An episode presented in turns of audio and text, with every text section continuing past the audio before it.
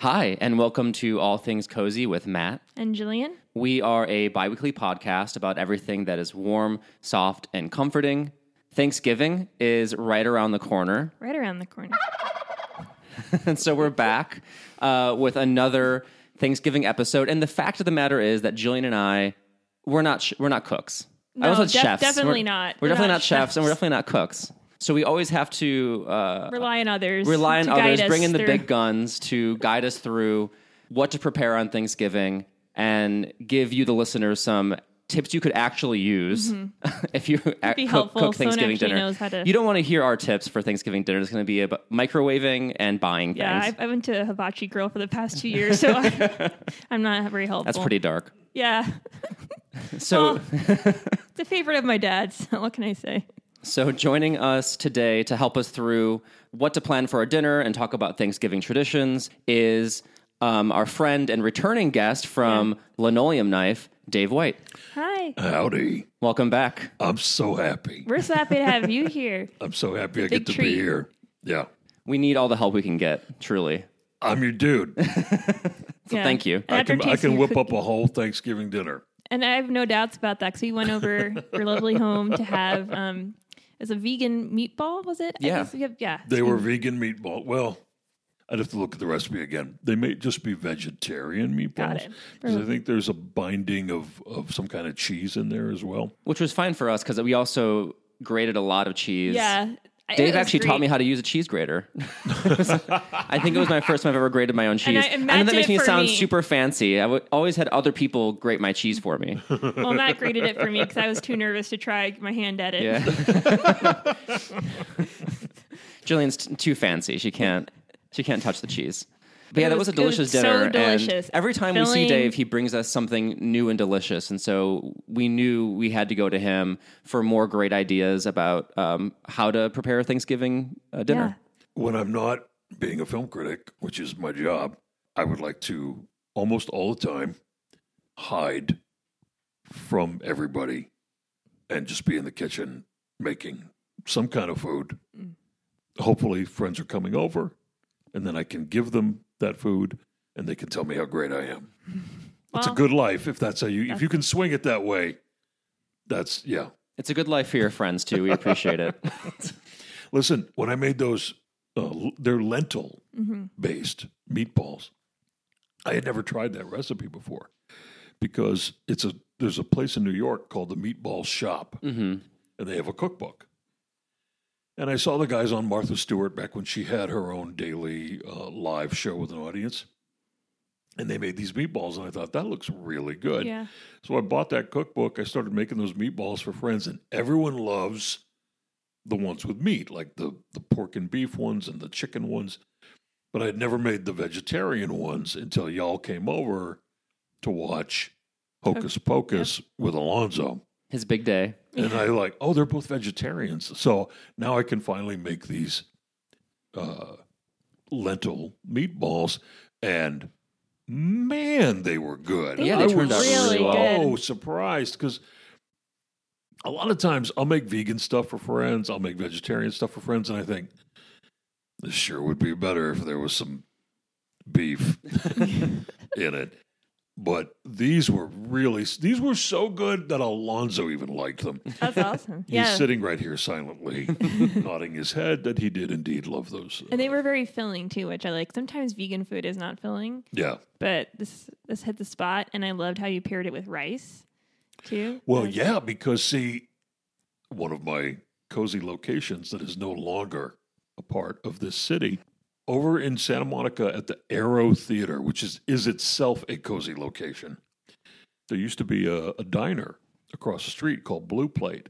And for years, if I was going to a movie at the Aero, first I was going to stop at Blue Plate and get the most childish thing their menu has, which is turkey meatballs over rice with marinara sauce and mozzarella cheese. Mm. It's in a bowl. And it's children's food. But, oh, man, so delicious, so comforting. You would eat that, go see a movie, and feel like everything was right in the world. Yeah. And then they closed the diner. So I'm really bummed about that. But you saved the recipe.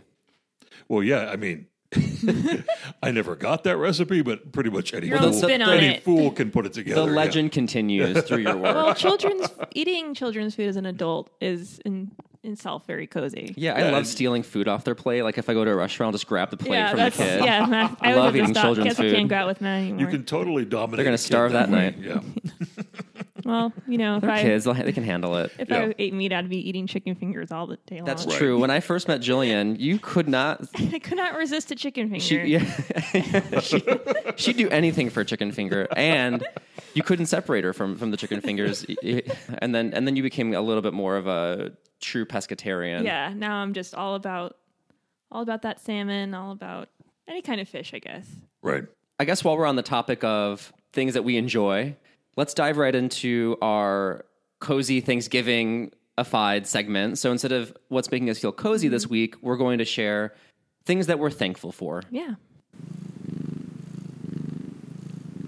I thought I'd bring the cat purr sound back since it's kind of gone now, since we got rid of it for the other segments. Yeah. Who'd like to get us started on things we're thankful for? I'll do it. Okay. Oh. Thanks, Dave. Alonzo has decided that I am most thankful for him, which is true. Aww. He's a very good spouse. Everything's great because of Alonzo Duralde. Alonzo's holding up cue cards right now. He's giving me the face like, you better say. No. I'll tell you, it's been a weird year with working as a freelance journalist / podcaster, whatever. We run our own podcast, and it's a business now that brings in an income. Yeah, and it has been a really nice thing to have as a cushion when all these other jobs around us are just sort of falling by the wayside. And so you're entrepreneurs. Yeah. So I'm very thankful for our Patreon people as well. Now, I'd say what I'm really most thankful for right now is this new flannel shirt that I just bought. Looks cozy. Because I almost didn't do it. I hemmed and hawed over it for like 2 weeks because two other friends of mine own exactly the same shirt. From the same place? This is from L.L. Bean. Oh. And these two friends of mine own the same shirt, same color plaid. This is the gray Stewart plaid flannel shirt from L.L. Bean. It's a very handsome shirt. I think so, too, and I've long admired it on the internet. And then one by one, these two other friends bought one. I was like, I will kill you. And then I thought, you know what? Screw it. I'm going to buy my own. And we'll go to Sears Portrait Studio, and we'll have a photo taken, all of us all wearing it. As a family. And your Halloween costume set for next year. L.L. Bean can sponsor you. And then... Exactly. But it's so soft. It's so nice. And flannel shirt weather has just come along to Los Angeles. The temperatures are in the morning and the evening are in like the upper really 40s, nice. Lower 50s. Same. Yesterday was nice. I love how cold it is. It's really bizarre weather here because L.A. is on fire. But also, it's cold. I know. I felt really guilty because I was having a moment because I walked out of brunch and it was overcast. Like, oh, it's so nice. The clouds coming to L.A. And then I realized later, no, Jillian, that's the smoke. That's the smoke. And then I felt terrible. Yeah. But still, it's nice that the weather is changing here. Yeah. But at night, it gets so cold. And when I first moved here, I wasn't used to the waking up freezing. So you don't prepare for it at night because it's still a little bit hot, and then in the morning you wake up freezing. So I have to find that nice balance where I'm not waking up feeling. I love it. I finally get to layer so again, cold. And I can wear jackets. Yes, I'm in heaven. Aside from the flames. Aside from the flames, yes. Which could engulf all of us by the time this podcast airs. Yeah. If you hear screaming at the end of it, that's what's happened. Oh, Dirk. I'll just manage to hit the post button. Right before the flames devour our flesh. Upload to Facebook before. Well, right now they're only the terrifying. I mean, this is legitimately terrifying. They're like 30 miles away from us. Yeah. Which seems like a long way away, but also is not a long way away. And so it kind of freaks me out. It does not make me feel cozy at all to even think about them. No, I've been checking in with one of my cozy locations, which is the Cornell Winery in Agoura Hills. Yeah. And the old place, which is right next to Cornell Winery, they're still okay, but everything around them, they're posting photos on their Instagram. The bridge has completely been destroyed. Right. I'm not talking about a wooden bridge. I'm talking about a concrete and steel bridge is melted as a melted mess. Yeah. And how many people have died? Yeah, it's really tragic. And so I'm very cautiously looking at the news all the time, thinking, do we need our go bag? Is it time to leave? Scary. Well, we just brought that. We just brought the happy down. Well, from L.L. Bean, to have light, you have to have dark. Life is all. But that L.L. Bean flannel. Yeah. What were we saying? No, life is all kinds of things at the same time. Yeah. Good and. Good way of saying it. Utterly terrifying. It is a very cozy shirt. I do want one. It's actually Christmassy too. If you get one, then you can be part of the Sears Portrait Studio experience. Then I'm definitely getting it. Yeah, it's got red in color. It's got that red in it that you associate with boring people Christmas. That I'm kind of into that. Yeah. So yeah, I love it. Jillian, what are you thankful for? Well, as listeners know, I just became a pet owner to two little babies, kitties. Have you gotten to the point where you call them fur babies? No, I have not crossed that threshold. Is that a line you're not willing to cross? You know, they have cute names as it is. I need to call them fur babies, Reese's and Snickers. So they're very cute. I finally met them 2 nights ago. Matt met them. They're so sweet. And they have really distinct personalities. Yes, Matt's the cat whisperer because I had one friend come over and they ran right under the couch and hid. But with Matt, they came and sniffed him and he was able to play with them and whatnot.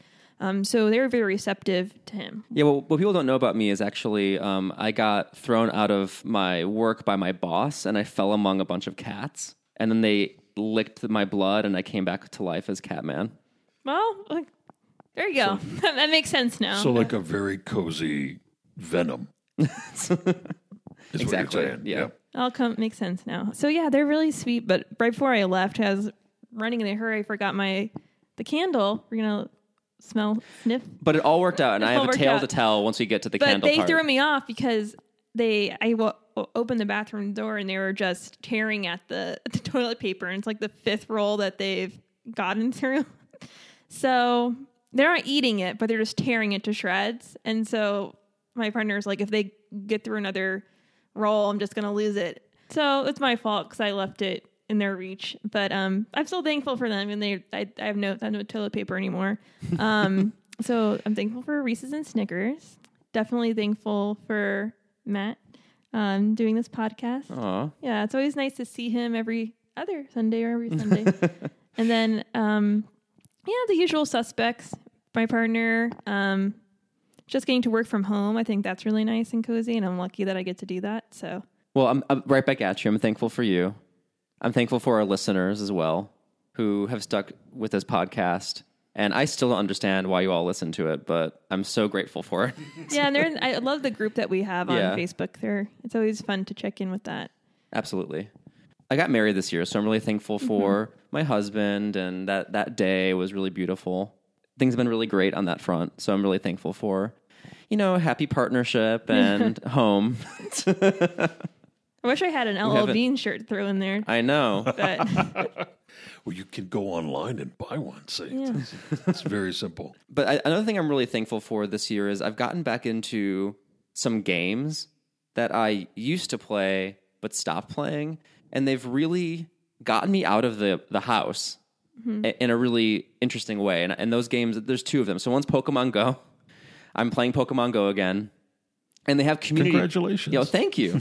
Finally, I finally get the credit I deserve for playing Pokemon Go. Are there a lot of people that you see on the game? Can you interact with people? Yeah, well, that's the thing. So every month they do community days, and it's a 3-hour window where they release a special Pokemon, and it's the only time for you to catch it.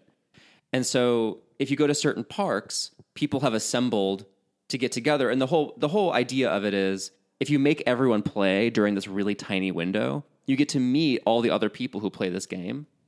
And so I've gone actually all over the LA area for different community days. And there are still hundreds and thousands of people playing this game. It's insane. These parks are thronged with other Pokemon Go players. There you go. I feel so seen. I'm not alone. And you know what? But truly, it is the most touching thing because it is all walks of life. Like every type of person you could ever imagine, young, old, everything, male, female, everything in between there. Like it's just everybody. Like Whoville, from the tall to the small. From the tall to the small. Right. Everyone's playing Pokemon Go. Like people that you wouldn't expect are playing Pokemon Go. Like your grandma and grandpa are out there playing it, and you're like, I didn't even know you could use your phone properly, but here you are, like catching Pokemon on it. Brings people together. Yeah. So. And then also it's just like lots of families, and it's just a really sweet community atmosphere. And I just went to one yesterday, and it gets me out, and I'm exploring parts of the city I wouldn't normally go to, just to see other Pokemon Go players. And now I'm part of a Discord group, and it helps do raids, and everyone's so nice. And it's kind of, in what has been a pretty dark couple of years, it's affirming that people are really sweet and kind to each other in their local community. The other game I've been really getting into is Magic the Gathering, which is a game I used to play in elementary school, but have gotten back into recently. Mm-hmm. And that's the same sort of thing. You go to a comic book store, you go to a game store. You just have to interact with people in order to learn about what cards are coming out. You know, sometimes I want to buy specific cards. You have to talk to people to get to find and trade those things. And so I really am enjoying these social games. And just even if I'm not totally as immersed in those communities as I could be, I really enjoy knowing that they're there. And it makes me have a little hope for humanity and all the sweet things we all are using to kind of waste our time, but enjoy. Just who's nicer, Pokemon Go people or Magic the Gathering? Oh, Pokemon Go people, no question. Pokemon Go people are just happy-go-lucky, like, oh, I caught a Pikachu, wow. And then Magic the Gathering is like, I summoned my zombie whore to crush you. Yeah, it's... I have spent $1,000 on this dex just so I can watch you squirm. Like, yeah, it's Magic the Gathering people are more intimidating. I see. Because you have to be really, really into it to get really good at it. Oh, and so it's that kind of learning curve thing where I'm still a little scared to play in game stores because everyone is super serious about it, and I'm still like, I made a deck of just wizards. Let's see how this works. And they're like, you fool. But I could do Pokemon Go. I could just any old. Yeah, anyone can and should play Pokemon Go. It's really there's nothing to it. You just flick your screen, and the ball catches the Pokemon, and you're done. Okay, there's really nothing to it. We'll come to the next community day. So I don't have to run anywhere. No, in fact, they just had a new feature. We're all turning into advertisements for our respective things. I fall down a lot, and so no running involved. All right, and now they have it so it hooks up to your iPhone health app. And so you can have the phone off, and it'll track your steps. Got it. And that, you know, that helps you get candy from your Pokemon, which help you evolve it, or you can catch eggs. No one cares, but it's a good development in Pokemon Go life. Well, it brings you joy, and that's what matters. That's Indeed. What matters, yeah. And I'm very thankful for it. Yeah. So now that we've shared what we're thankful for, I think it's time that we dive right into our Turkey Day discussion. I actually hate the word Turkey Day. Yeah. But sometimes you just got to find a new way to say Thanksgiving. I've never really called it Turkey Day. Yeah, I don't think I have. One thing that I've been hearing in the past few years is this weird phenomenon that I don't have an official opinion about it yet, but I think I'm against it. When people who are not your family are the people that you're spending Thanksgiving with, people decide that they're going to call that Friendsgiving. Yeah. And I think, no, it's still Thanksgiving. You've chosen the people you're going to be with. It's still Thanksgiving. You don't need to come up with some sort of sad replacement name. Right. It's kind of like when people, they do this at Christmas more than Thanksgiving. When people say, oh, I'm an orphan at Christmas. And I'm like, no, you're not. Do you have a friend circle? Are you going to hang with them? Then you're not an orphan. Be happier than that. Having said that, we're traveling this year for Thanksgiving. We're going to go to New Mexico to be with my side of the family. Oh, cool. I don't know what the food situation's going to be like there, but I do know what the food situation would be like at my home mm-hmm. if I were cooking all the Thanksgiving food. And so just so I can make sure that I have that the Sunday before we leave, we're actually having a Thanksgiving meal for some friends at our place. But you won't call it Friendsgiving. We jokingly refer to it as Fakesgiving, but, you know, yeah. But it's not because it's everything I want to eat. So that's deeply Thanksgiving-ish for me. So you're having two Thanksgivings. Yes. One that I'm not responsible for at all, and one that I'm almost entirely responsible. It'll be your fantasy Thanksgiving, essentially. Well, you get both of both worlds because you get to cook, which you like doing, and then just show up, which is also enjoyable. I bought a 22-pound turkey yesterday. Oh my God, you're ready! It's coming up so fast. Yeah. It really is. We're even going to have to break our 2-week cycle just to release this episode ahead of the holiday. This is going to come out the Sunday right before. So a week from today. Yeah, a week from. Mm-hmm. We're recording this on the day that our last episode just came out. So. Yeah. So the, a little behind the scenes. But I'm nothing makes me happier than to buy a turkey that is too large, because I know that after all the friends have eaten that turkey, there's still going to be a couple pounds of meat left, and then I can make a turkey tetrazzini. Mm. Y'all know what that is, right? I don't. Okay. Inform me. I'm ready. Oh, this is an old-timey casserole that is... And you don't have to use turkey. You can use chicken. You can use like the tofurkey chicken or whatever that they sell. That's all in little chunks. You know, it's you make a roux, like a cream sauce with a variety of vegetables, carrots, peas, mushrooms, primarily with an onion base. That's just for flavor. The onion really just disappears into it after you've cooked it. And then you mix in your turkey meat or chicken. Then you pour all of that into a large baking dish full of already cooked, or at least al dente cooked, linguine or other thick kind of pasta. Not thin spaghetti, but something like linguine or bucatini or something like that. You mix it all up. You cover it with cheese and breadcrumbs. And then you bake it for about 30 minutes to get it all hot and bubbly. That sounds good. Oh, man. That sounds amazing. That sounds really good. Oh, I never heard of it, but it is so delicious. It's really it's very old school. It's the kind of thing that you might get in a cafeteria hot lunch back, when I was a child, that was the 70s. But you don't hear people talk about it much anymore. You don't see people making it very much anymore because it's heavy. Mm-hmm. It's very heavy.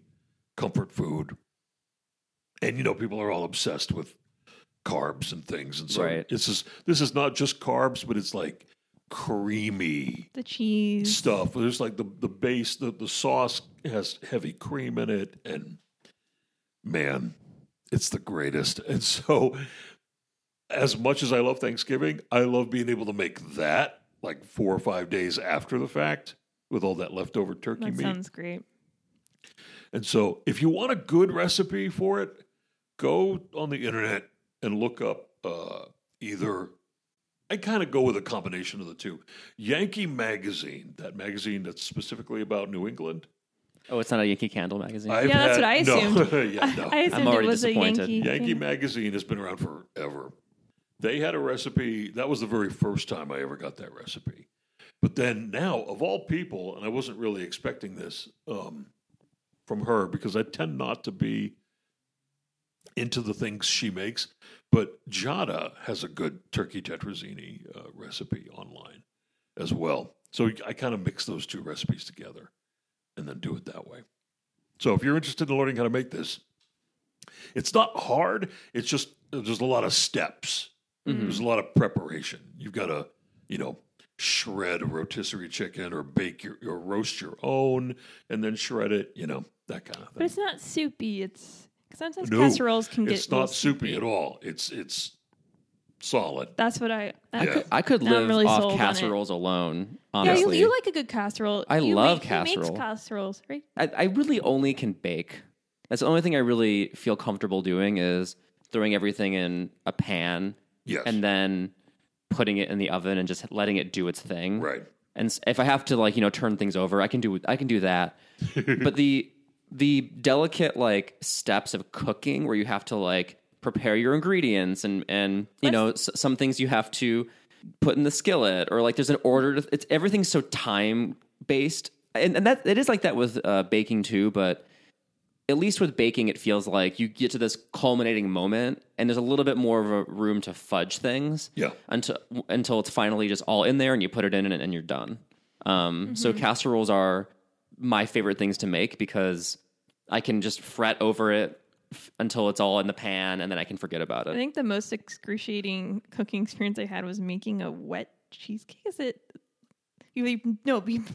I have a vague memory of this. When did you do that? I tried to make a pumpkin cheesecake and I had never used those pans that, those special pans used for cheesecakes. I forgot what they're called. Springform pan. Yeah, springform pan. I'd never used one before. So that was in itself a scene. We talked about that, I think, on the Great British Bake Off. Yeah, and then trying to put it in a bath.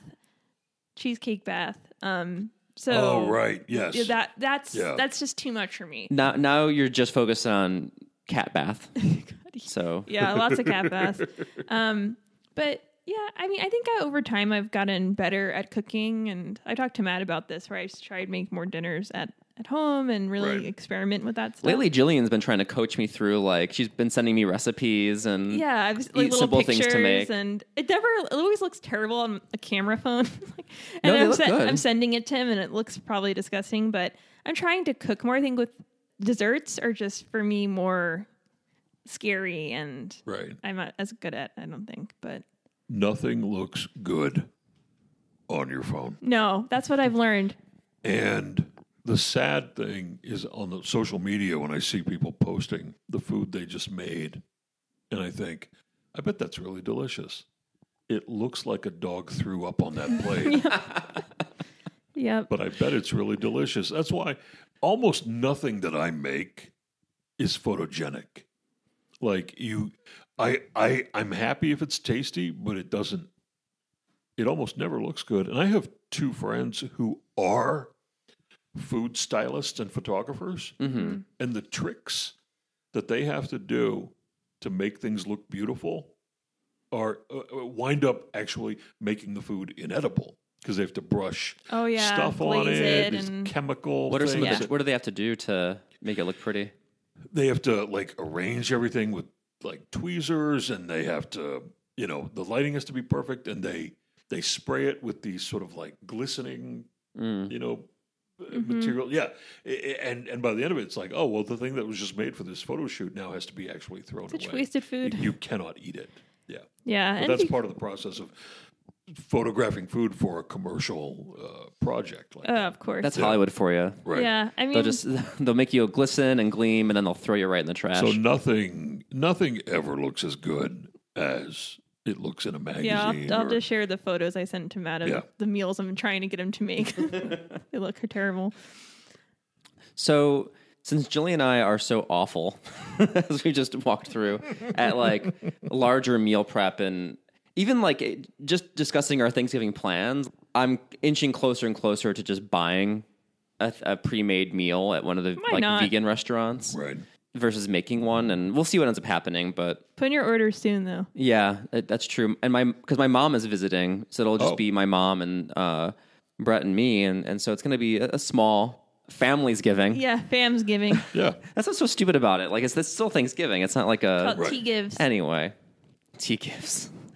No, it's about like if it's for three people, is it, you know? Do I want to go through all the blood, sweat, and tears? Yes. Hopefully, not too much blood in the food. Preparing all of that, but I think ideally, like I love like just showing up with a dish to a larger Thanksgiving. Like that's ideal to me. Yeah. Right. So Dave, we need you walk us through. What are some go-to recipes that you like to prepare? Like what are tips you have for Thanksgiving? There's that turkey. Yeah. So how do you prepare your turkey? Very, very simply. And this is from Martha Stewart, and she was right. She's always right.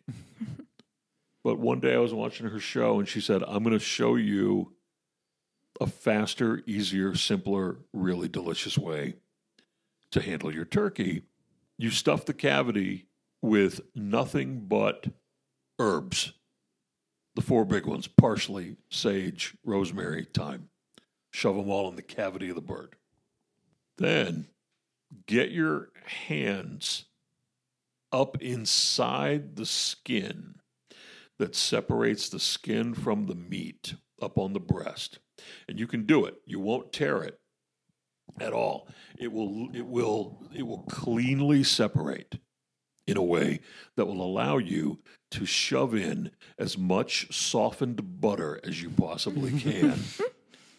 And what that will do for your turkey is sort of baste it on the inside the whole time you're roasting it. Then you roast it at a high heat for a short time rather than a low heat for a long time. People roast their turkeys for a long, long time at these lower heats, and they come out tough and dry. And that's why people will erroneously say at Thanksgiving, well, turkey's no good. It's always dry. But it doesn't have to be. Lots of butter under the skin, fresh herbs in the cavity. Around the bird, you want like onions and carrots and celery to roast underneath it while, you've got water in there too. So that by the end of it, what you've got is something resembling a stock that you can then make gravy from. And I cheat on gravy. I tend to use that stock and mix it with Williams-Sonoma makes a turkey gravy base that is really delicious. So many tips. And you just make it. It's a little pricey. It's like $12 a jar. But totally worth it. Yeah. And we always buy it like, October. That's good for gravy. And you don't have to use a helping thing. By the time the turkey's out of the oven and carved and ready to go, I'm not thinking about going back to the stove to whip up some gravy for everybody out of the thing that just came out of the oven. I want a little more calm in the kitchen. And so that's one thing I do to cheat. I got to have biscuits. And the best biscuits that I have found are that she didn't invent this recipe. She got it from someone else, but she put it in her cookbook called Mozza at Home. This is from a recipe from Nancy Silverton that requires 5 sticks of butter. Sounds like some Paula Deen level of butter. That's a lot of butter. 5 sticks of butter that you turn into a dough that you then laminate. Y'all know what it means to laminate dough. So you get the dough, you make your dough together with like all this butter, and you have to freeze the butter and then grate the butter so that it's finely shredded throughout the dough. I use a food processor. I put a stick of frozen butter down into the grating utensil in the food processor, and that does it in no time at all. So 5 sticks of butter grated will take you 2 minutes in a food processor. You mix it up with your flour, you turn it into dough, and then you flatten it on your rolling surface, and it's kind of like a shaggy mass. It doesn't even resemble dough very much. And you start folding it into thirds, like you're folding a piece of paper to put into an envelope. Roll it out, fold it again into thirds, roll that out. So you're folding and rolling like 2, 3, 4 times. And then you cut it into squares, and then you freeze them solid. And you put them frozen in the oven. And those flaky biscuits that you buy at the grocery store, like the pre-made dough that turns into a flaky biscuit that you can just peel the layers off of? That's what this turns into. Oh, nothing better than a flaky. Only homemade. This requires a level of trust in the process, because when you're doing it, you're thinking, I have already failed. I can't see how this is going to be a biscuit eventually, because it's just a mound, and you shape it into what it's supposed to be by the folding and the rolling. And by the time you're done, it's a dough, and it is shot through with butter. And in the oven, that butter releases its moisture, which is what makes all those layers, because they just puff up and they get tall. So when you put it in the oven, is it like these little circles, like flat, that are in the like on little the pan? like little square pucks? Okay, yeah, and they're frozen solid. So the oven unfreezes them, causes them to steam, mm-hmm. Oh, and is really what is responsible for making those layers. Well, that and the butter and the folding and the rolling, and that's laminating dough. How long does that process take? It takes a minute. Yeah. Well, I'm wondering how you manage to stay organized throughout it all, because when I have all my ingredients everywhere, yeah.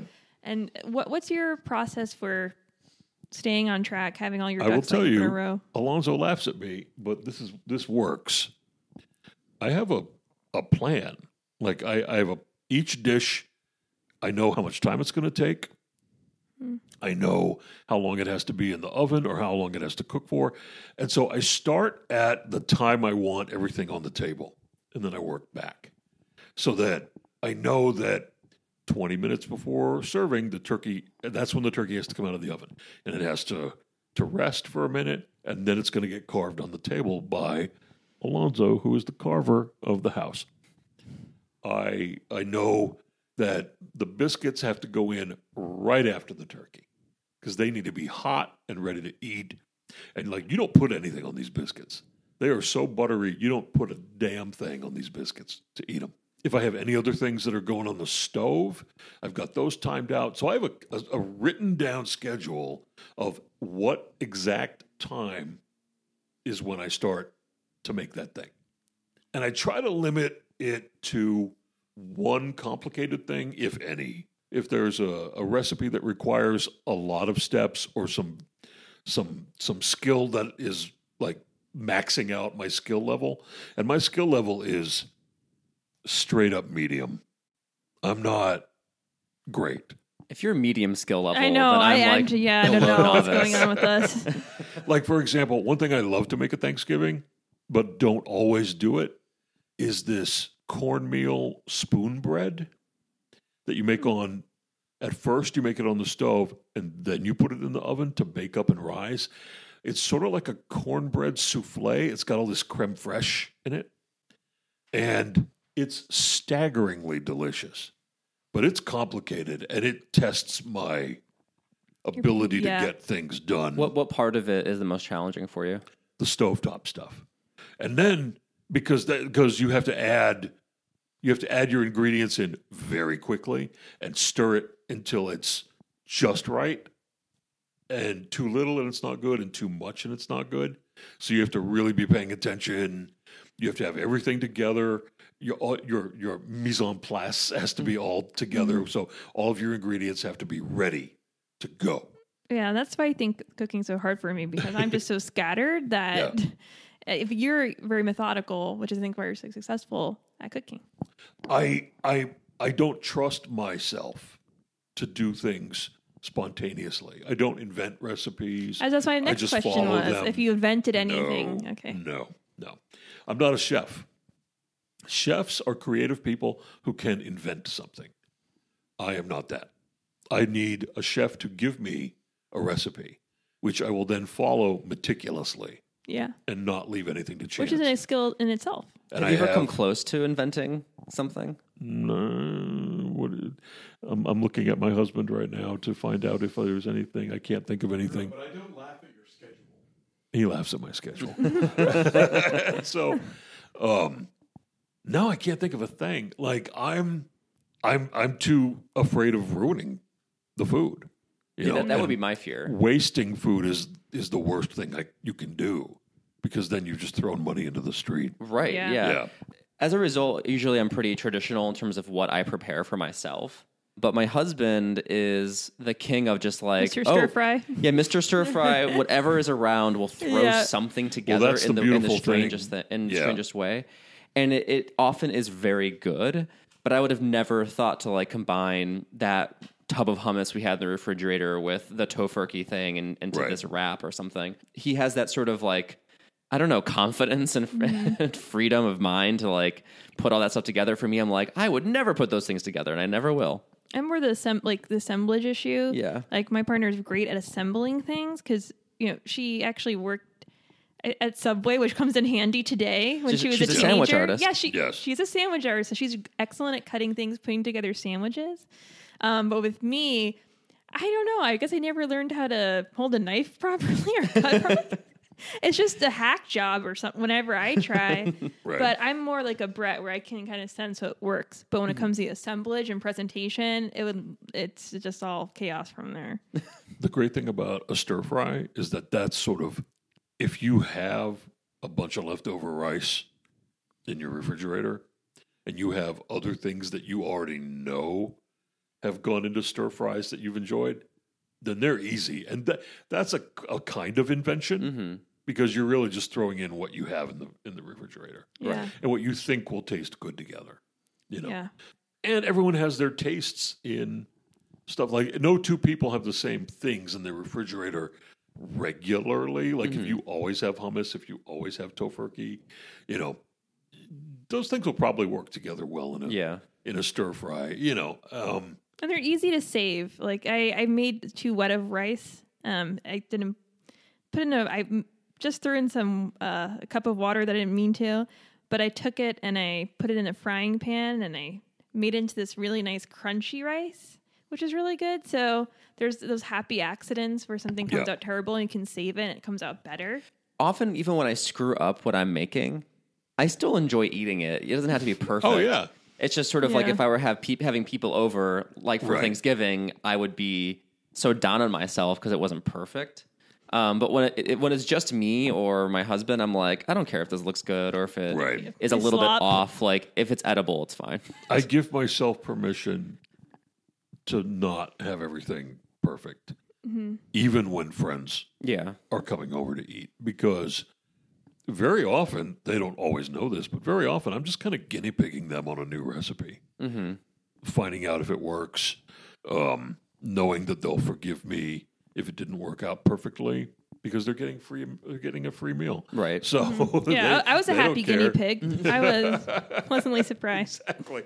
No, yeah, y'all were the first people I made those lentil meatballs for, and I thought, well, I hope it works out. I hope they're delicious. It did, yeah. And it did. And then it turned out that was a nice, happy moment that I followed a recipe successfully.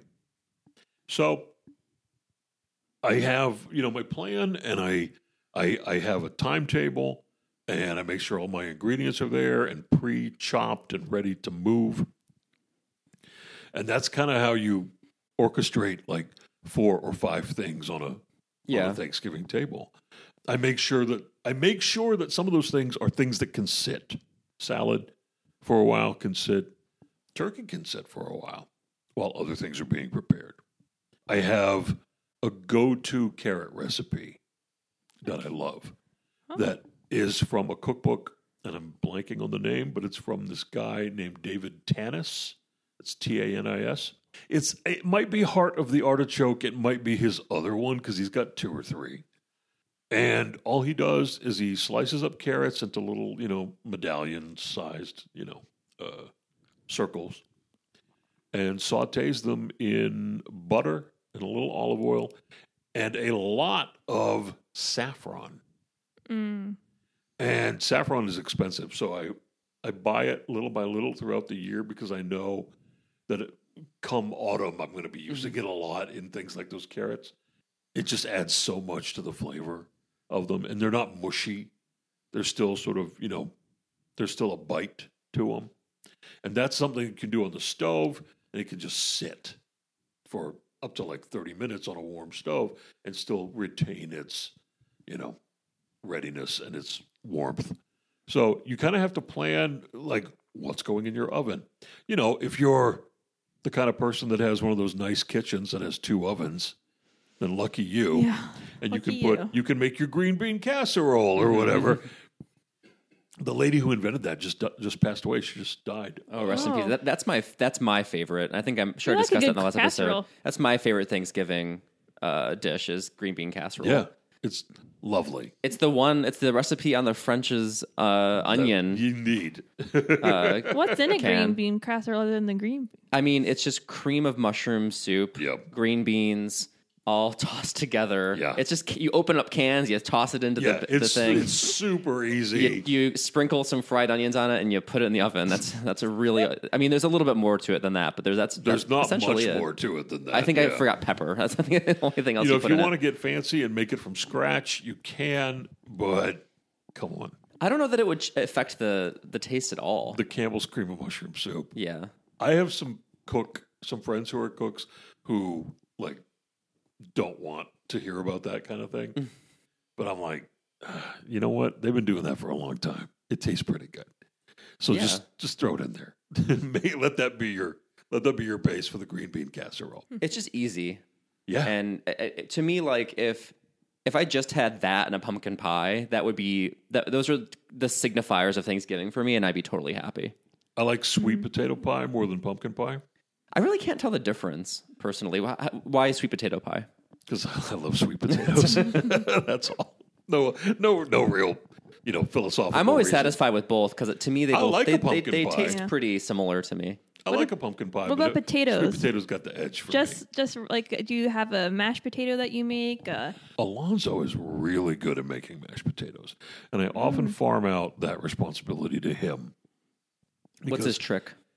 Garlic, heavy cream, horseradish, which is surprising to some people, perhaps, but it gives it that little kind of like kick.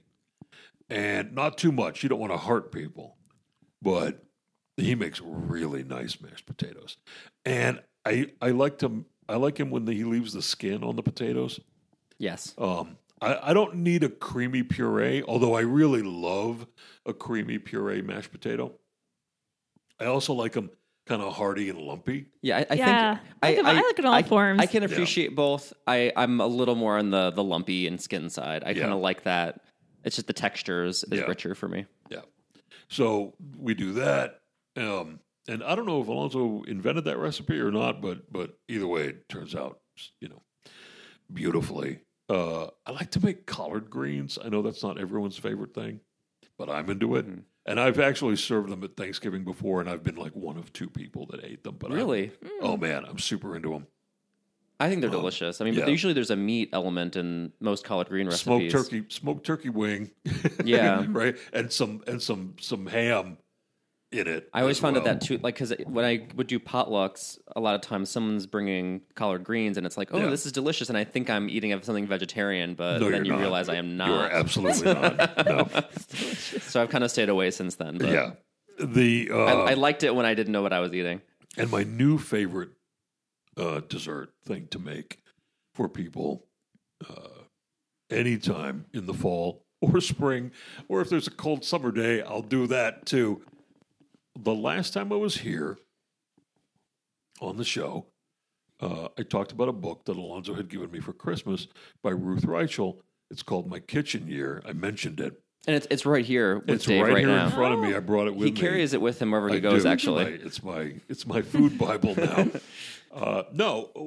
There's a recipe in here for a gingered applesauce cake with a caramel glaze that has become not only our favorite thing to have as a dessert, but it's simple enough that pretty much anyone can make it if you have a bundt pan, because it's a bundt cake. And every single person that I've made it for has flipped for it. It's a cake made with applesauce and fresh ginger that you grate into it.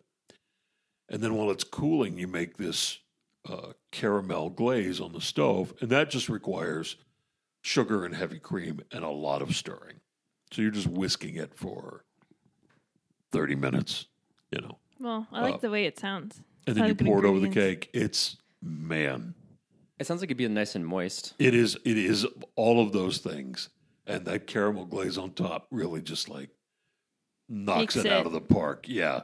I've made them where it's just me and Alonzo at the house. Why not? And it's 2 days. It's gone in 2 days because we can't stop eating it. It sounds amazing. Yeah.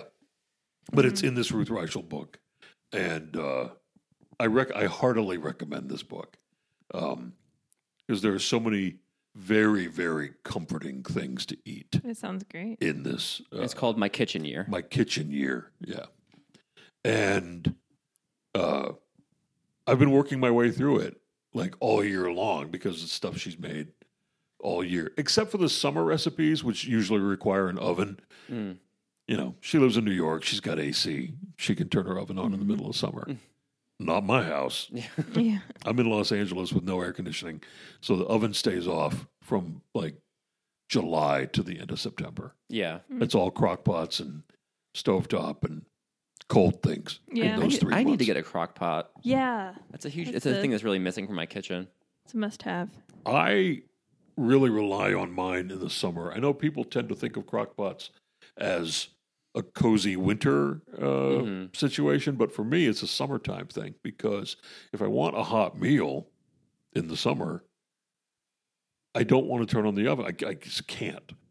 But a crock pot will make a hot meal for you, and it doesn't heat up your kitchen. So honestly, the minute what I call oven season kicks back in, that crock pot goes in the closet. Mm-hmm. Yeah, but they're indispensable for me. Yeah, I'd love to get into making some like vegetarian chili. Yeah, it'd be good. Oh yeah, you can do anything with the crock pot. You can make chili. You can make your own vegetable stock for when you want to make soups. It's easy, you know. You just walk away, and it won't cause your house to set on fire like on This Is Us. Oh God, and you won't die. Yeah. Wait, did main characters die from a crock pot fire? Pretty much. Yeah. Oh. Yeah, Milo Ventimiglia's character dies in a crockpot fire on that show. Why not? The coziest death. He's still on the show, though, because it's all flashbacks. Yeah. The most, but you just now know that his character's dead. What were they cooking in the crockpot? I don't remember. Something. But they knew that it was faulty, I think. Right? I can't remember now. I just thought it was hilarious. Yeah. Here I am. I thought it was hilarious that he died in a crockpot fire. It was just so silly. And he didn't, and I think he got smoke inhalation. Like he escaped. Yeah, he escaped the crockpot fire. I bet it smelled really good though. And then he died. The chili or whatever they were making. The most delicious death. Well, thank you. I don't want to leave out any recipes that you prepared to share with us because we need all the help we can get. Are there any other dishes you'd like to go over before we move on to the next segment? I'll tell you what I like to make on Thanksgiving morning is French toast bread pudding. Oh my God.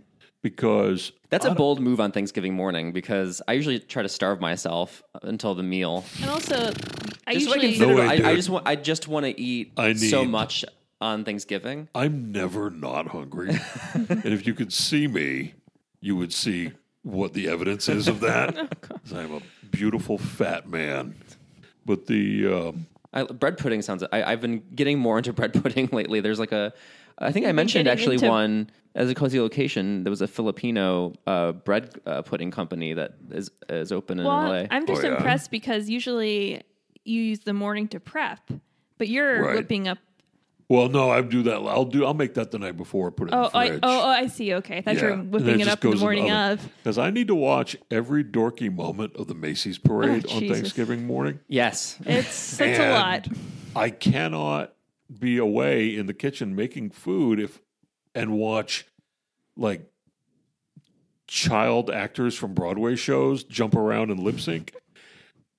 I need to see them do those things. It is truly the highlight of my year, the Macy's Thanksgiving Day Parade. Yes. And I feel like a little kid because, you know, usually I'm with my mom on Thanksgiving. And to this day, I'm like in my 30s and she's making food in the kitchen. And I'm over here in the living room like a 5-year-old watching the parade. Like, oh, look at them go. A few years ago, at the Macy's parade, they had a float that seemed like no one was on it. And then it stops in the middle of the parade route. And Rick Astley pops out of a door and starts singing "Never Gonna Give You Up." Oh, it was the Rick Roll float, and it was really part of the Macy's Thanksgiving Day Parade. And I thought, this needs to be annual. This needs to be like the Snoopy balloon. I miss that one. We need Rick Astley in this parade every year, and I would like to lobby the Macy's people to bring him back annually. Well, they should make him a balloon just to do that, just to jump out of a door on a float and sing "Never Gonna Give You Up." And there's always headliners. I think this year Diana Ross is going to perform. Right. And then John Legend, I believe. They both have Christmas albums. For me, it's all about the Broadway shows, because just the drama of them having to clear that area right in front of Macy's, and then they all have to dance out. Yeah. And you can just see the stress on everyone's face. Oh, yeah, yeah. They've got that terror grin on their face. Terrified. Yeah. And of course, they're not singing, because you couldn't hear them sing in that atmosphere. So it's all taped, but they're trying to hit their marks, and it's clearly like these are people who practice on the same stage constantly, and they're in this new environment, and they're trying to figure it out still, because they probably don't have that much prep time. Right. And it's just that most high stress thing, and you can see it's really high stakes for them, because this is their chance to pitch their show to Middle America, right, so that hopefully they come to New York and see the SpongeBob SquarePants musical, which, by the way, I am still furious about closing. It was a really good show, and I'm mad at all of you, and I blame you all. Not even a year. It was really short. It was longer than a year because they had previews in Chicago. It had like a history of development. So for the actors, I think it was like 3 or 4 years of their life, but in terms of on Broadway, it was a very brief moment. Right. And so, but I know I got to see it, thankfully. I had my moment, and I had a bikini bottom day. But it's those. I wonder what King Kong's gonna do. I don't know if that's gonna. You're gonna bring that giant puppet. I hope they do. They better. I'm gonna be pissed. So I'm really excited to see all the Broadway shows. Like this is, I cannot express how happy it makes me to see these terrified Broadway dancers, and it really is just the highlight of my year. Yeah, agree. And then so you're eating bread pudding while you're watching that. Yeah. It's French toast, but it's French toast you bake. So you just like pour syrup all over it when you're done, when it comes out of the oven, and then boom, breakfast. Beautiful. Breakfast while you watch a parade. It's lovely. That sounds perfect. Yeah. All right. And any final thoughts on Thanksgiving dinner meal prep? I mean, I'm hungry now. I'm starving. Yeah. Everything you described sounds so great. Yeah. And so many tips I learned. I mean, things I didn't even think about before, like that turkey separating the skin with the putting the butter in. Sensual. It's sensual, really. So much butter. Yeah. Butter is what makes everything great. Yeah.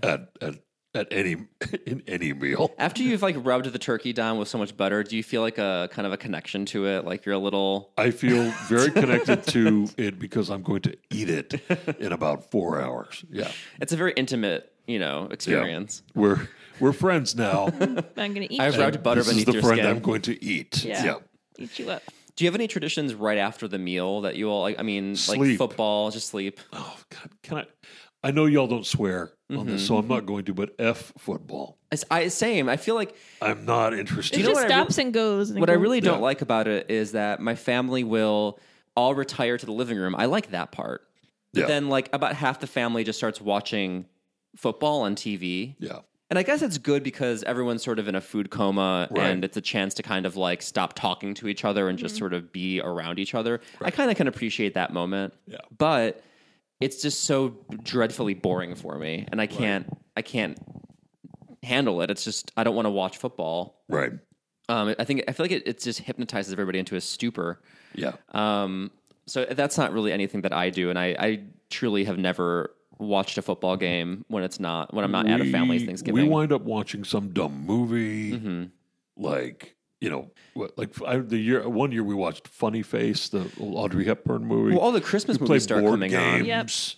On. Alonzo likes to break out the board games. What board game do you usually like to play? We have. This is so ridiculous.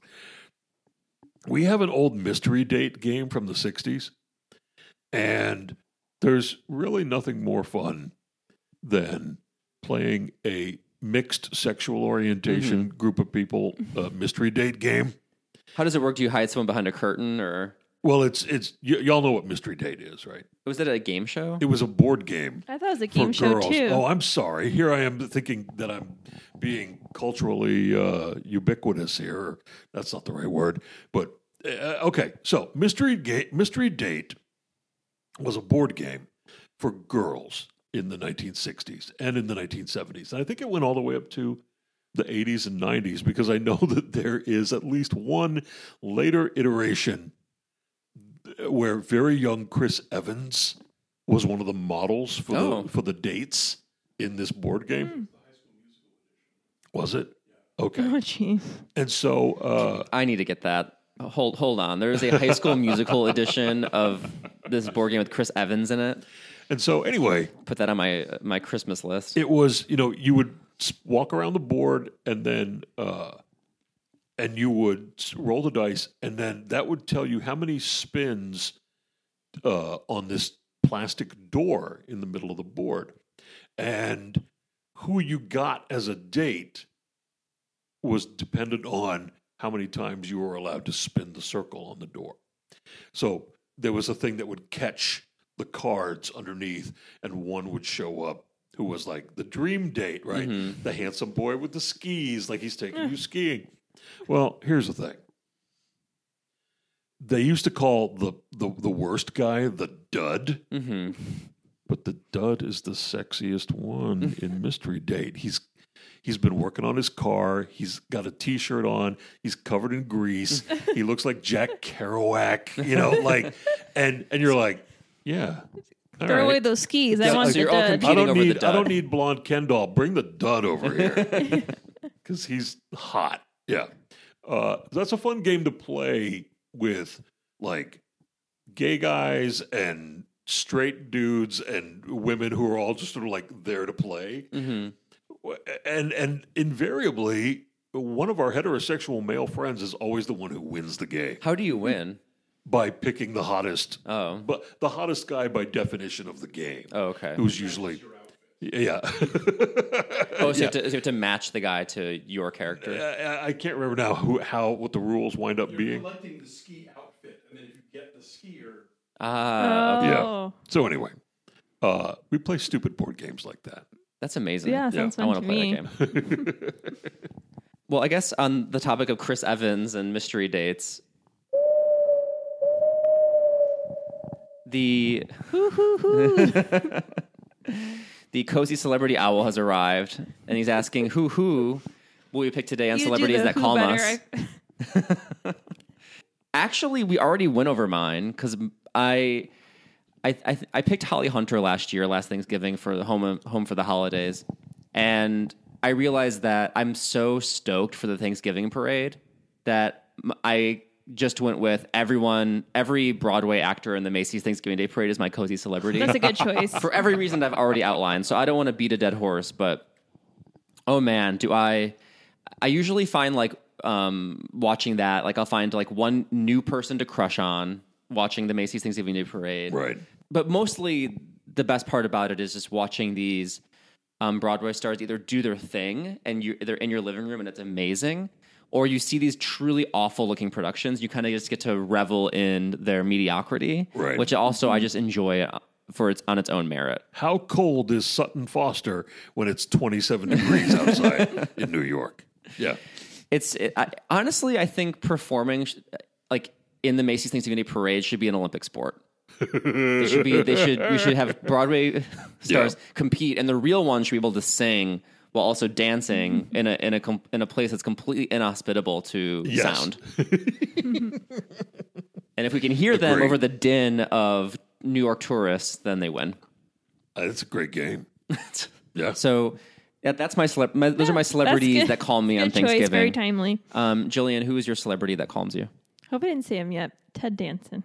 I'm certain you did. I'll say him again. I've never felt more certain of anything in my life that you've already mentioned Ted Danson. I don't think I have. Maybe I did. Sometimes you have a go-to. Maybe Matt. Jillian, I'm going to have to start doing a prerequisite of you going into our show notes and looking someone up before you pick a cozy celebrity. He's done it too. But I think you've picked him. I don't think I've picked him. I'm going to check right now, but tell us why Ted Danson's your celebrity that calms you. Okay, so... I hadn't been watching The Good Place, but I started watching it. I love The Good Place. It's so good. I love him on that. He's a cozy character on that. And then I just, you know, it was a workhorse. I've been watching him for years, and I don't think he gets enough credit that he deserves. So that's why he's my cozy pick. You're looking on the list now. I am. Yeah. I mean, he's an incredibly cozy pick. I love him for all the reasons you just described. God, there's 8 things for Ted. No, I mean, it's more like just like haunt Ted. Target Ted. Yeah, episode 12, Ted Danson. But I chose Hugh Grant. Did you? I think I did. No, I chose Hugh Grant. Well, I chose Ted Danson. Well, I can't keep track of what you... I can only keep track of me. No, you can keep track of both of them because you have a database. You know what? You've done it before, too. Have I? Who? Yes.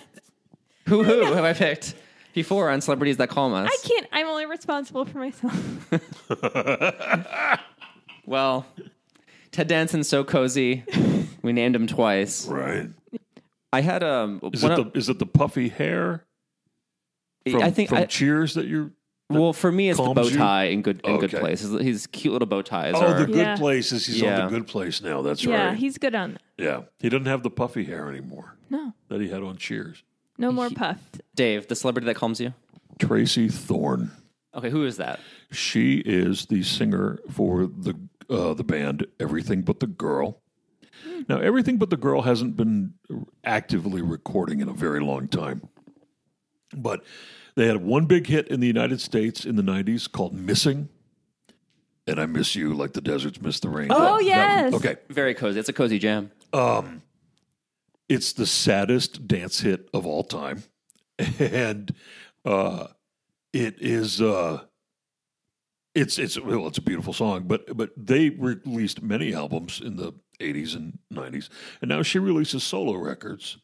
The quality of her voice, it's this very warm alto voice, and invariably her singing calms me down, soothes me. I think of her vocally in the same way that I think about Karen Carpenter, because Karen Carpenter's voice has the same effect on me. I feel sort of enveloped by her singing. And a few years ago, because this is the Thanksgiving episode and we're about to move into Christmas, a few years ago, Tracy Thorn released a Christmas album called Tinsel and Lights. And it's a good title. Because Everything But The Girl was always a little emotionally sort of downcast, she really has leaned into this on this Christmas album and has recorded like a lot of covers of other people's songs, but they're all sort of downbeat Christmas songs, like really digging into that inherent sadness of Christmas. And it's such a beautiful record. If you want to have that little moment of melancholy with your Christmas celebration, and let's be real, everyone does want a little bit of that. Yeah. She also has a memoir that came out a few years ago called Bedsit Disco Queen, and it's wonderful. She writes a column, I think, for The Guardian or The Independent in England, because she's sort of post-celebrity now. Like her moment of being a famous pop singer is sort of not, like she still releases records, but it's not, she's not tearing up anybody's pop charts anymore. And so she has this very sort of warm, authentic quality in her writing and in the music. And I think she's fantastic. Wonderful. Yeah. I'm going to check out that Christmas album. You should. Yeah. Absolutely, you should. I cannot recommend it enough. If you like any kind of Christmas music, it's a really good one. I've been looking for a successor to the Kelly Clarkson Christmas album, which still ranks as my favorite new album. Right. Like I can't believe how good Wrapped in Red. And that's not Wrapped in Red. Is it Wrapped in Red? Yeah, it's Wrapped in Red. Yeah. I should trust myself. I know the Kelly Clarkson album inside and out. It's amazing. I'm going to add that to my playlist. There's another one similarly, the band Low has a Christmas album as well, and they are somber. Are they also British? No, they're from Minnesota. Oh, okay. Yeah. Oh, okay. That's a curveball. Yeah. Depressing in a different way. That's my jam is sad, and I'm into it. No, that's going to fit in well in our house because my husband's obsessed with Bright Eyes. So we have all the Conor Oberst Christmas songs and Sufjan Stevens. You need that Low record. And so it's all like guys singing very softly with some acoustic guitar. Yep. So I'm ready for this. All right, so it's time to wind things down with our candle review. Now, I'm very excited about this candle, so I have a little tale to tell about it. Yesterday, I was out shopping while the world's on fire And I was like just inhaling the smoke, but I was still just out and about for some reason. Oh, because of Pokemon Go. And so walking on the street and I see a Pier One and I can't not stop into a Pier One. I never have any intention of buying anything in a Pier One, but I did this time because they have these gigantic candles that are 3-wick candles and they were 2 for $20. It was a good deal. Like a $10 candle of this size, I was very satisfied by. I snagged 2. One was a Palo Santo candle because I love my woody scents, but the candle that we're smelling right now is a Pier 1 candle called Welcome Home, which already very cozy name. That's a cozy name. I couldn't even tell you what the notes are. I don't know what this candle is supposed to be because there's no description of... I might hop online really quickly to see what they say on the website while we discuss it. As soon as I smelled it, I had to try it. So, it comes in like it's a dark glass container. It's a white candle, 3 wicks. It's interesting because it's 3 wicks, but it's not really giving off a strong scent. I think it is. I think you've acclimated to it because you're the frog in the pot, as it were. It has almost a vanilla smell. There's definitely a vanilla element to it. Yeah. So you two talk about what you think, and I'm going to look up the official description. It's not citrusy and clean. It's vanilla. It's sweet with a cinnamon, vanilla, and like almost food quality to it, like cake mix almost. Oh yes, very much. Like there's a cake baking in the house. But you're right, Matt, because there's not a. It's 3 wicks. It's a big candle with 3 wicks, and it's a very light. Gentle, very light, which we like here. We don't unobtrusive kind of scent. Yeah, we don't like strong candles here. I like it. It's just, I think it's nothing to write home about. I would wonder if I walked into someone's house, if I would immediately smell it, or if I would have to go close to it. Mm-hmm. Because I'm sitting here in a chair, waving my hand to make it come to me. Mm-hmm. So its throw is not very strong. Alonzo says he can smell it. Well, I guess maybe we need to clear our nostrils. Maybe I should have used the neti pot this morning. Yeah, I feel it's okay. So I burned the Palo Santo one last night, and it like filled the whole apartment. It was so strong we actually had to move it into the kitchen.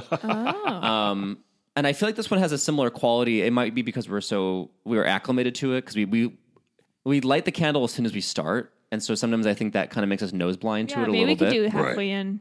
This is the official description of the candle. It's a musk-infused blonde cedar blended with aromatic spice notes and complemented with undertones of soft sandalwood, rich birchwood, and a subtle hint of hickory smoke. Huh. And I think actually what I'm picking up on that I love about it is that smokiness to it. I do like smoky candles. And it's the spiciness that I'm smelling. Yeah, really. You know what? It just smells like my Aunt Barbara's house. It's kind of like that kind of connection. It's like, you know, it smells like Pier 1. That's what it smells like. It smells like a lot of, you know, like a Michael's or like a craft store, like a lot of fake wood and fake plants. I don't know. It just has that kind of home odor. The musky homemaker smell that some people can just seemingly make their whole home smell like the fireplace is on, and I feel like that kind of has this sort of has that note, and so I'm in love with this candle. You get your bang for your buck, so I think that's why I'll give it $10 candle. Mm-hmm. I'll give it half a wick just because it's good. You know, you get your bang for your buck, but it's something not special for me, I guess. So half a wick for me. It's a full wick. Yeah. So 2.5. It's 2.5. Oh, yeah, 2.5. Because I'm gonna give it a full wick. You're giving a full wick. Yeah. I think it's doing what I wanted it to do. I personally tend to go in my own home for candles that really like permeate the room. Like I want you to know it when you walk in. But I see the appeal of the gentle, subtle candle as well, and you know. For $10, that's what you're gonna get. Yeah, something gentle. Yeah, I think it provides like a homey scent. Yeah, a pleasant. Pleasant smell. Suburban housewife scent. I said I'm getting from it. It almost smells like Brett and I were talking last night. It kind of just smells like grandma. It's like a grandma quality to it. That's a modern grandma. That would be the name of the candle. Smells like grandma. But yeah, so and then the final thing I have to say about this candle is that on the bottom it says bougie. Everything's in French because I don't know why. Like, it's like it, I guess it adds some fancy pants. Nature it makes you think it's fancy. Yeah, it's bougie parfume du foyer. Yeah, I said that in the least French way, but it smells to me like it smells to me. It sounds to me like they're just saying it's a bougie foyer decor thing. It's something that kind of candle I think a lot of people would just buy and then keep regifting over many Christmases. But I love it. All right, so that about does it for our Thanksgiving episode. Thank you so much. Thank you, Dave, for joining us. I'm starving. We're starving, and we really needed someone to walk us through meal prep. So thank you so much for having me. Oh yeah, no. You guys, I love this show. I love coming on this show. I'm just always thrilled to be here. We are thrilled to have you, and we're always thrilled to be on Linoleum Knife. And Linoleum Knife is an amazing podcast of the cinema that you ought to be listening to and subscribing to on Patreon. I think that you should listen to it. I'm on it. So is Alonzo Duralde. We're married, and we're film critics, and we do a film podcast. And it's really cozy because they cozy. They don't just talk about the movies; they talk about their own. No, we're pretty much talking about what I'm making for Sunday. Exactly. Dinner, too. No, but it's really great. You get more cooking tips. Yeah. It's wonderful. We're arguing about something. Yeah, it's what I love about the Linoleum Knife is like it's like you're at the table with the both of you, and it's a really just warm atmosphere. And you get to hear about the latest movies. There's no studio. It's our dining room table. Yeah. It's very cozy. So check out Linoleum Knife if you haven't already. I'm sure that a lot of you already listen. I hope. But if you don't, you're missing out. Go check out Linoleum Knife, Podcast of the Cinema. Where can people find you otherwise, aside from the podcast? Instagram, Twitter. I'm D. Leland White. My middle name is Leland, and L-E-L-A-N-D. So that's it. That's awesome. Where you find me. And you can find us at All Things Cozy Podcast. And in our Facebook group. On Instagram and Facebook. Yeah, and if you have a chance, we're very thankful for you as listeners, and we're always grateful for 5-star reviews. So if you have a moment and you can stop by Apple Podcasts and leave us a review and a rating, it means a lot. We've been getting a lot more ratings lately, and it makes us feel really good, so keep it up. Thank you. Appreciate it. And have a very happy Thanksgiving. Not a Friendsgiving. Bye, everyone. Stay cozy.